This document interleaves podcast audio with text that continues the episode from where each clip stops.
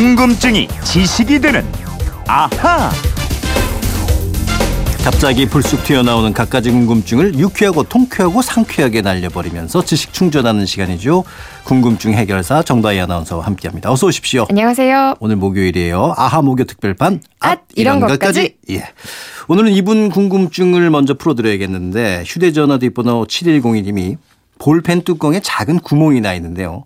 이 구멍의 용도가 따로 있다는 얘기를 과거에 얼핏 들었습니다. 왜 볼펜 뚜껑에 작은 구멍이 나 있는지 알려주실 수 있나요? 하셨는데, 오, 이게 제가 지금 가지고 있는 볼펜은 이게 뚜껑이 없는 볼펜인데 뚜껑 있는 볼펜들이 있죠. 네, 있죠. 어. 저도 근데 그 구멍을 봤거든요. 어, 예. 근데 제, 제가 추측하기로는 저는 이게 뭐 공기가 좀 통해야 잉크가 그- 이게 잘 네. 나오고 그런가 봐. 그래서 어. 구멍이 난 줄 알고 있었거든요. 네. 저도 그 구멍 난 걸 보긴 봤어요. 그래서 네네. 이거 왜 뚫어놨을까 하는 그런 궁금증이 있었는데 오늘 해결을 할 수 있을 것 같네요. 네네. 어. 이 구멍이 뚫려 있는 게 다 목적이 있기 때문이라고 무슨 합니다. 목적이에요? 사실 볼펜 심을 보호하는 뚜껑에 구멍이 뚫려 있으면 음. 뭐 공기가 통하고 그러면 잉크가 빨리 말라서 오히려 볼펜의 수명이 단축될 수도 있거든요. 그렇죠. 네, 네. 그런데도 이렇게 뚜껑에 구멍이 뚫려 있는 이유, 그건 바로 사람의 생명을 구하기 위해서랍니다.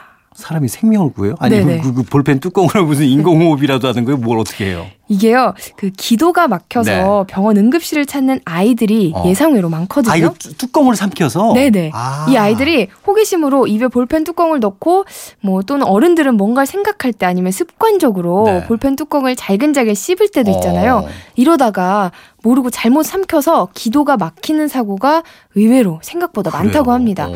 만에 하나 이런 사고가 났을 때 볼펜 뚜껑에 구멍이 뚫려 있으면요. 그 구멍으로 산소가 통과를 해서 질식 사고를 막는다고 해요. 사실 제가 봤을 때 그 구멍이 큰 구멍도 아니거든요. 그쵸, 작은 요만하죠. 구멍인데 거기로도 산소가 들어온다는 얘기예요. 그렇죠. 어. 이 영국 표준협회 등에서도 인명사고를 막기 위해서 문구 회사들에게 해당 디자인을 권고하고 있다고 하고요. 음. 또 국내 업체들도 일부 제품의 뚜껑에 작은 구멍을 네. 다 대고 있습니다. 아, 그 작은 구멍이 사람을 살릴 수가 있는 그런 신기하죠. 구멍이었네요. 자, 이렇게 우리가 잘 모르는 숨어 있는 작은 디자인이지만 위급한 상황에서는 아주 큰 역할을 하는 거네요. 네, 그렇습니다. 그런 디자인이 의외로 좀 있거든요. 네네. takeout용 커피 컵 뚜껑을 잘 보시면은 움푹 파여 있어요. 이 파인 부분을 컵 받침으로 활용할 수도 있고요. 아, 또 컵을 고정시켜서 음료가 튀거나 쏟는 것을 방지할 수도 있습니다. 네. 또 주방에서 쓰는 프라이팬이나 냄비 손잡이에도 구멍이 뚫려 있는 제품 많잖아요. 어, 그렇죠. 네, 이 구멍도 벽에 걸어두거나 아니면 요리를 할 때 조리용 주걱이나 국자를 끼워 넣을 수 있도록 아. 하는 용도로 만들어졌다고 합니다. 그렇군요. 네. 아유, 궁금증이 이게 싹 풀렸네요. 왜 구멍이 뚫려 있을까 저도 궁금했는데. 자, 그리고 이번엔 7102님이, 음, 아, 7102님의 궁금증을 풀어드렸고, 이번엔 MBC 미니로 청취자 주현성 님이 주신 궁금증인데, 이분은 은, 은행원이시래요.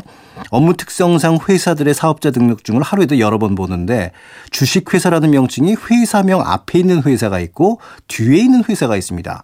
이 위치에 따라 차이가 있는지요. 또 주식회사를 다 표기하기도 하고 괄호 열고 이제 주라고 쓰는 거 이렇게 표기하기도 하는데 이게 어떤 차이가 있냐고 하셨는데 어, 이거 그러고 보니까 진짜 이런 것도 있네요. 예. 그렇죠. 앞에 올 때도 있고 뒤에 올 때도 있고. 일단 우리 저희 회사 MBC 음. 문화 방송은 정식 명칭이 어, 맨 앞에 괄호 열고 주 그렇죠. 괄호 닫고 문화방송 요거거든요. 주식회사가 앞에 붙습니다.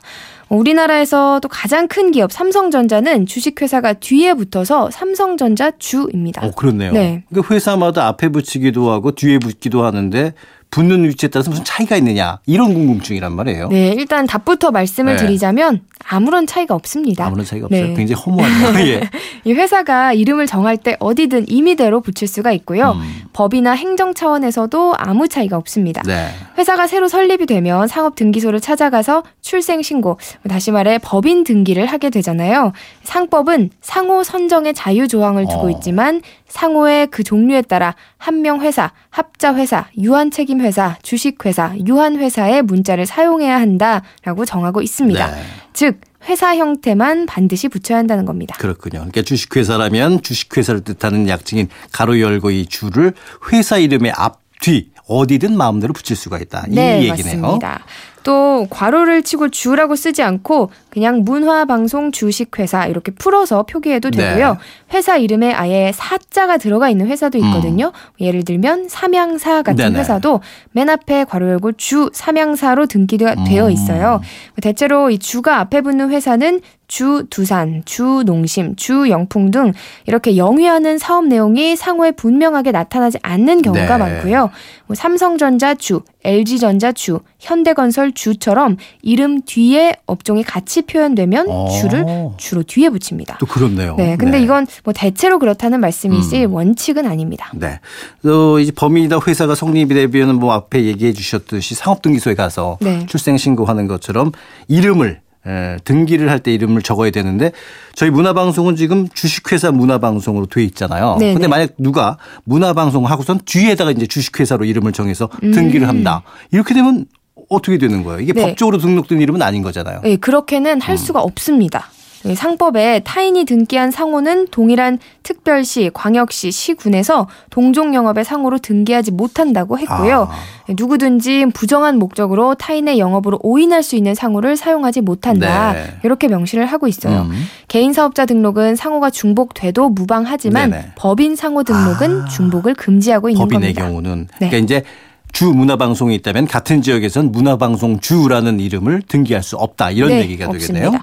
근데 이 문화방송은 서울에서만 하는 게 아니고 전국을 대상으로 하기 때문에요. 네. 또 회사 이름에 아예 방송자가 들어가 있기 때문에 이 문화방송 주는 기존 회사 상호의 이익을 침해할 여지가 있는 유사 상호로 판단을 해서 등록해주지 않는 네, 겁니다. 그렇군요. 미니로 질문해 주신 주연성님 궁금증이 풀리셨겠죠? 자, 아하 목요 특별판 아, 이런 것까지 오늘은 여기까지 해야 될 것 같습니다. 아, 역시 또 질문 보내주신 분들께는 저희가 선물 보내드리겠고요. 정다희 아나운서 이분들처럼 평소 궁금한 게 있는 분들 어떻게 할까요? 네, 그건 이렇습니다. 인터넷 게시판이나 MBC 미니 아니면 휴대폰 문자 샵 8001번으로 보내주시면 됩니다. 문자 보내실 때 미니는 무료 지만요. 휴대폰은 짧은 건 50원, 긴 건 100원의 이용료가 있습니다. 네, 지금까지 궁금증이 지식이 되는 아하 정다희 아나운서와 함께했습니다. 고맙습니다. 고맙습니다.